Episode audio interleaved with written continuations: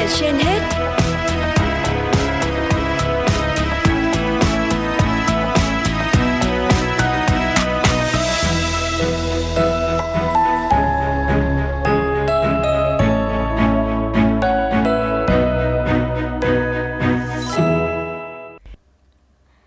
Xin kính chào quý vị thính giả. Quý vị đang nghe chương trình Sức khỏe trên hết của Đài Phát thanh và Truyền hình Hà Nội. Thưa quý vị và các bạn, hiện tại các địa phương của Hà Nội vẫn tiếp tục ghi nhận thêm ổ dịch sốt xuất huyết. Vì vậy, để chủ động phòng chống dịch bệnh vào mùa cao điểm, các quận huyện thị xã đã đồng loạt triển khai vệ sinh môi trường, diệt mũi bọ gậy để phòng chống dịch bệnh bảo vệ sức khỏe người dân.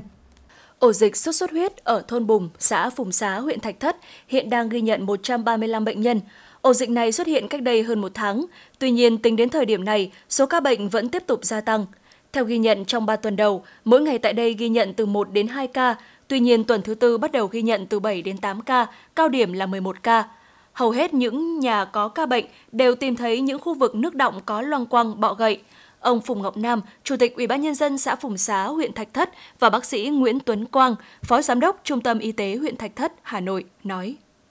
Nhưng vấn đề ý thức của người dân vẫn là hết sức là quan trọng. Mặc dù chúng tôi tuyên truyền như thế, nhưng mà cái cái việc ờ, chủ quan hoặc là có thể nói là thờ ơ với cái việc dịch như thế này thì vẫn còn xuất hiện. Sau khi mà chúng tôi ờ, bắt được cái vector chính là còn là mũi Aedes aegypti là cái vector truyền bệnh chính thì chúng ta đã bắt được ở chỗ thôn Bùng. Đây cũng là một cái loại vector mà làm cái tỷ lệ lây lan bệnh nó nhanh. Người dân tham gia phòng chống dịch sốt xuất huyết là yếu tố then chốt để phòng dịch, nhưng hiện nhiều gia đình vẫn trông chờ vào y tế cơ sở, đội xung kích diệt loang quăng, bọ gậy đến nhắc nhở về vệ sinh môi trường, xử lý các khu vực nước động. Ông Phùng Ngọc Đạt cho biết, khi 9 người trong gia đình đều bị mắc dịch sốt xuất huyết, ông mới thấy việc vệ sinh môi trường tại mỗi gia đình quan trọng như thế nào. Gia đình tôi là ờ, từ ờ, ổ dịch mà ý thức được cái công tác phòng chống dịch tất cả những cái dụng cụ chứa nước bẩn như diệt cung quăng bọ gậy.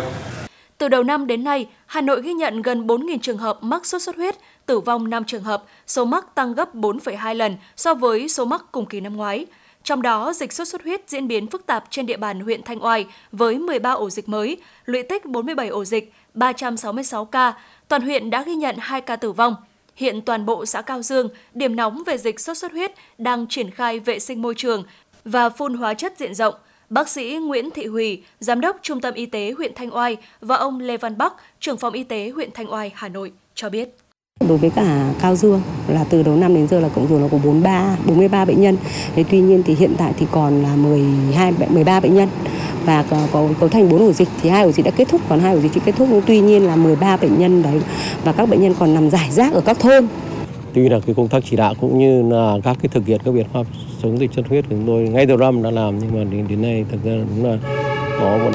đứng ở cái top đầu thành thành phố về về cái số lượng bệnh nhân cũng như là đã có các cái ca tử vong rất đáng tiếc xảy ra.